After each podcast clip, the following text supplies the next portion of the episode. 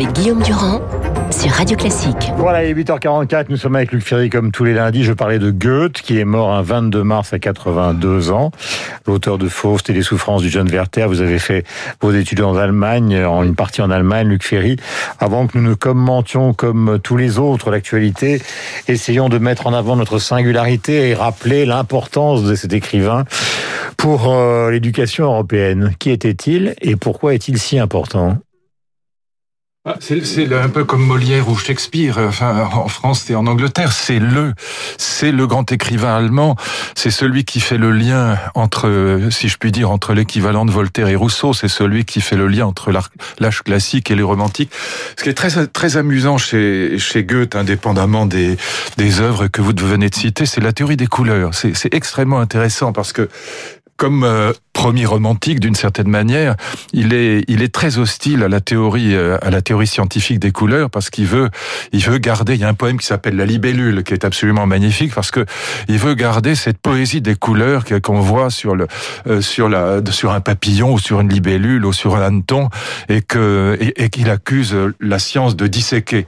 Et ça c'est très important ce petit poème parce que c'est vraiment la charnière entre l'âge classique et l'âge romantique. Le romantique c'est celui qui qui veut pas que la science détruise la beauté du monde en disséquant en l'occurrence les couleurs. Et puis euh, voilà, le, euh, le classique, c'est celui qui est encore euh, dans, dans l'idéal des Lumières, ou plutôt qui est déjà dans l'idéal des Lumières, qui vient malgré tout du XVIIe siècle et qui est donc scientifique et même scientiste et qui trouve formidable la théorie des couleurs de Newton contre la théorie romantique des couleurs. Donc on a un petit peu comme le débat Rousseau Rousseau-Voltaire, donc âge classique, âge romantique, il est à l'intérieur même de Goethe, si je puis dire. Et c'est ça qui est passionnant chez lui, qui est remarquable. Alors, euh, revenons à l'actualité. Euh, cette actualité est celle de la confusion ce week-end, du manque de vaccins, cette fameuse attestation qu'on avance et qu'on finalement on finit par reculer d'un confinement qui ne s'appelle pas le confinement. Euh, on peut se faire coiffer, mais on ne peut pas se faire épiler. Tout à l'heure, avec humour, drôle, euh, notre ami Abikir expliquait que finalement, ce qui avait permis de réussir quelque chose en Israël, c'est qu'ils avaient levé tous les tabous qui sont les tabous français. Euh, vous en pensez quoi? Écoutez, bon, c'est trop facile d'accabler le gouvernement sur ces histoires de de, un peu ridicules. C'est pas c'est pas le sujet.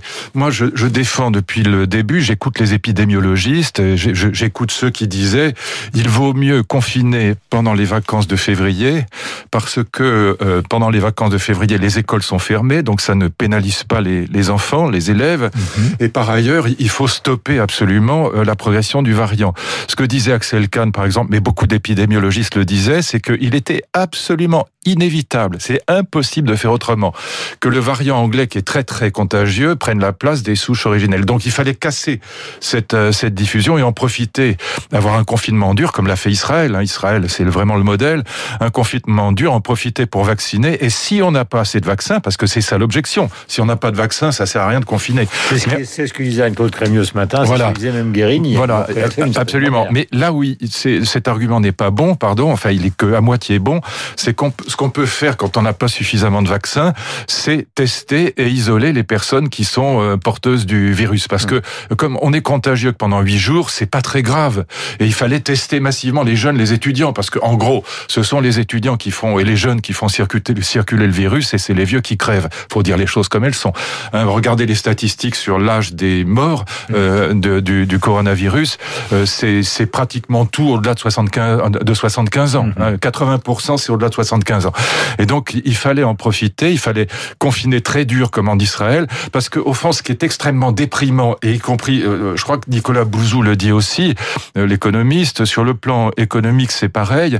Euh, ce qui est le pire, c'est le en même temps. Le pire, c'est on est confiné, parce qu'on est quand même confiné, il faut être clair. Hein. Il n'y a pas de restaurant, il n'y a pas de café, il n'y a pas de théâtre, il n'y a pas de cinéma. Et il n'y a plus de commerce. Bon, il n'y a plus de commerce. Enfin, la moitié des petits commerces sont fermés, donc on est quand même confiné, mais ça sert à rien.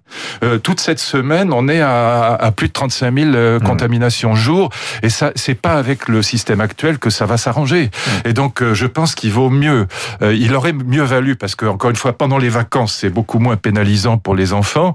Il aurait mieux valu confiner un bon coup, comme le disaient les épidémiologistes et comme le disait Axel Kahn en l'occurrence, un bon coup pour en profiter pendant un mois et demi, parce que après on en sort pour vacciner et tester. Dire, à l'été, à l'automne, ce sera terminé, en gros. Non, parce que ce qui est vrai, c'est qu'à un moment ou à un autre, on va avoir des vaccins. Pour l'instant, on les a pas. Pour l'instant, on est en pénurie de vaccins. Mais à un moment ou à un autre, on va les avoir. Euh, là aussi, euh, la France conduit mal, si je puis dire. Elle est, elle est mal pilotée parce que ce qu'a dit Madame Merkel, vous l'avez peut-être noté, c'est que très vraisemblablement, le vaccin russe est bon presque tout, tout, j'entendais Bréchot dire, euh, euh voilà, euh, Christian Bréchot. Bon, alors, ce que fait Madame Merkel, parce que ce que ce qu'elle a dit, Madame Merkel, elle dit, je préfère si on achète avec l'Europe, je suis européenne, je préfère qu'on achète avec l'Europe. Mais si l'Europe est trop lente euh, pour donner l'autorisation, eh bien, l'Allemagne va acheter les vaccins parce que comme l'autorisation va venir, elle aura acheté les vaccins avant l'autorisation et dans ce cas-là, elle, elle, aura, elle, elle aura pris le, le, meilleur sur tout le monde. Mmh. Voilà. Et donc c'est ça que la France devrait faire. Elle devrait aujourd'hui acheter massivement euh, le, le, Johnson et Johnson et puis le vaccin russe. va arriver. Hein. Oui, d'accord, mais il faut l'acheter avant l'autorisation. Pour ce qui est du voilà. Sputnik, c'est pas le cas. Et il faut, il faut acheter avant l'autorisation parce que et quitte à payer. Puis après, si jamais on n'a pas l'autorisation, tant pis. Mais le risque est à prendre parce que c'est le seul moyen de sortir de cette crise. Question est-ce que vous voyez à travers ce qui se passe Et là, je repasse, euh, je, je laisse le. En tout cas, c'est ce commentateur de l'actualité, euh, oui. Luc Ferry dans son coin, et je récupère le philosophe. Est-ce oui. que vous voyez s'installer, il suffit de voir ce qui s'est passé à Marseille, oui. une sorte, j'allais dire, d'indifférence, j'ai pas de guerre de génération, mais d'indifférence des générations. C'est-à-dire, nous, on oui. s'amuse, oui. et toi, tu es vieux, tu crèves, et ben, finalement, c'est normal. Oui, j'ai même des amis médecins qui me disent, oh, mais on s'en fout, ils ont 85 ans, ce qui est absolument scandaleux à mes yeux, parce que quand on arrive, euh, vous savez, l'espérance de vie en France, vous connaissez les chiffres, elle est de 80 ans pour les hommes et de 85 ans pour les femmes aujourd'hui. Mais quand vous arrivez à 75 ou 80 ans, vous êtes passé à travers déjà beaucoup de pépins possibles qui auraient pu euh, voilà casser mmh. l'espérance de vie. Et donc vous, vous avez une espérance de vie qui est, qui est encore euh, très longue. Quand, quand, on a tous des amis de 80 ans qui sont en pleine forme, qui ont encore 10 ans, 15 ans, voire plus d'espérance de vie. Et donc je pense que ce qui est quand même assez frappant, c'est que dans les six dernières, dernières semaines de non-confinement, si vous faites le calcul, si vous regardez aussi l'effet que ça a sur les déprogrammations, sur les non-diagnostics mmh. du cancer, vous avez 15 000 ou 20 000 morts de plus en France. Donc c'est énorme. Tout le monde s'en fout. c'est quand même fascinant. C'est-à-dire qu'on est devenu complètement indifférent à la mort des vieux. Et ça, je trouve que c'est quand même un signe incroyable de ces Dans sociétés modernes. Ah oui. Et ça, ça, je trouve que c'est, c'est quand même sidérant de voir comment euh, ces sociétés modernes, ces sociétés d'innovation, parce qu'on est rentré dans une société d'innovation, en gros, à partir de la Révolution française, à partir de l'invention du capitalisme, qui est une, une société d'innovation permanente, parce que c'est l'innovation qui fait vendre et qui tire la croissance. Mais la société d'innovation, c'est en même temps une société jeuniste et de haine des vieux. Et c'est ça qu'on vit aujourd'hui. On voit ça euh, sur la Canebière à Marseille. Tout le monde s'en fout. Après tous, euh, quand vous regardez les statistiques, en gros, euh, les avant 45 ans, c'est 1% des morts c'est rien, voilà. Et donc euh, ou très peu, voilà. Alors c'est en train de changer aujourd'hui d'ailleurs, mais c'est pas impressionnant.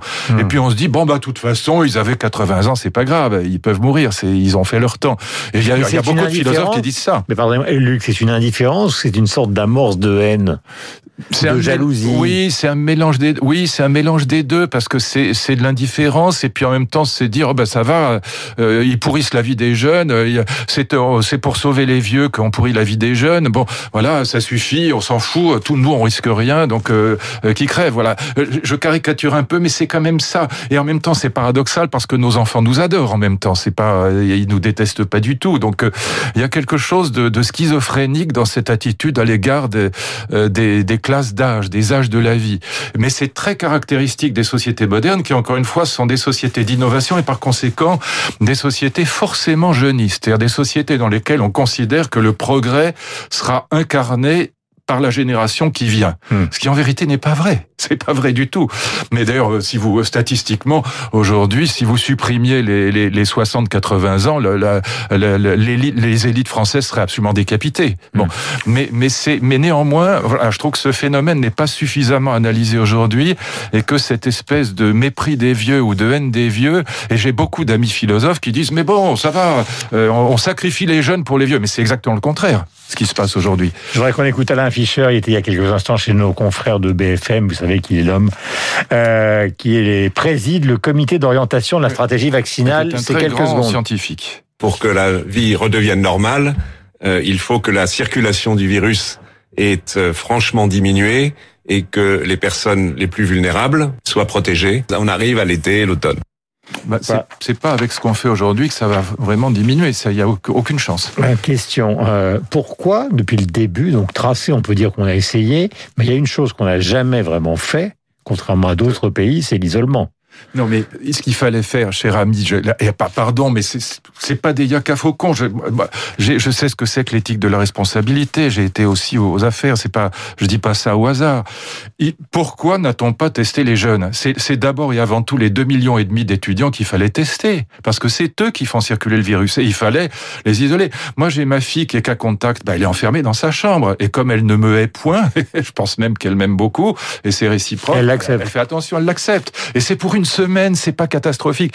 Il fallait absolument tester les 2 millions et demi d'étudiants et les vacciner en même temps que les vieux et les soignants. Voilà. Bah, l'isolement, elle reste qu'une semaine. Vous allez à, Hong, si vous allez à Hong Kong, par exemple, Vous, voulez aller à Hong Kong, c'est trois semaines dans une chambre d'hôtel que vous ne choisissez pas avec un plat qu'on sous la tête, sous la, sous la porte, et il n'y a pas à discuter. Nous, on n'a jamais été dans cette logique autoritaire. Non, bien sûr, mais là, on peut, franchement, dans un pays comme la France et dans les familles, on peut quand même faire appel à la responsabilité des familles.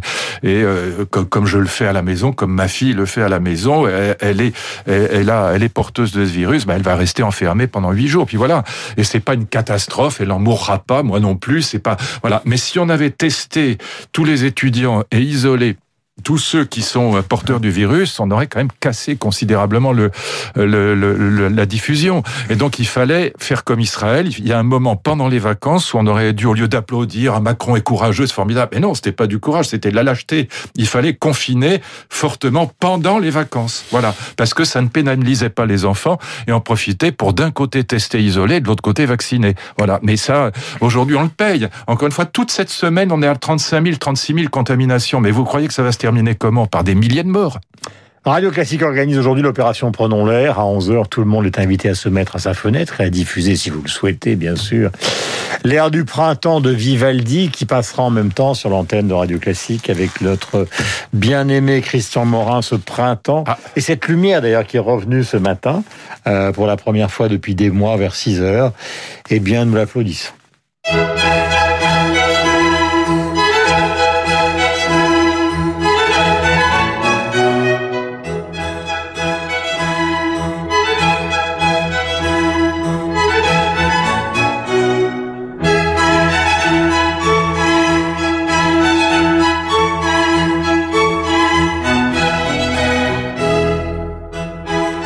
8h56 sur l'antenne de Radio Classique, c'est à 11h. Si vous souhaitez vous associer, vous associer à cette opération.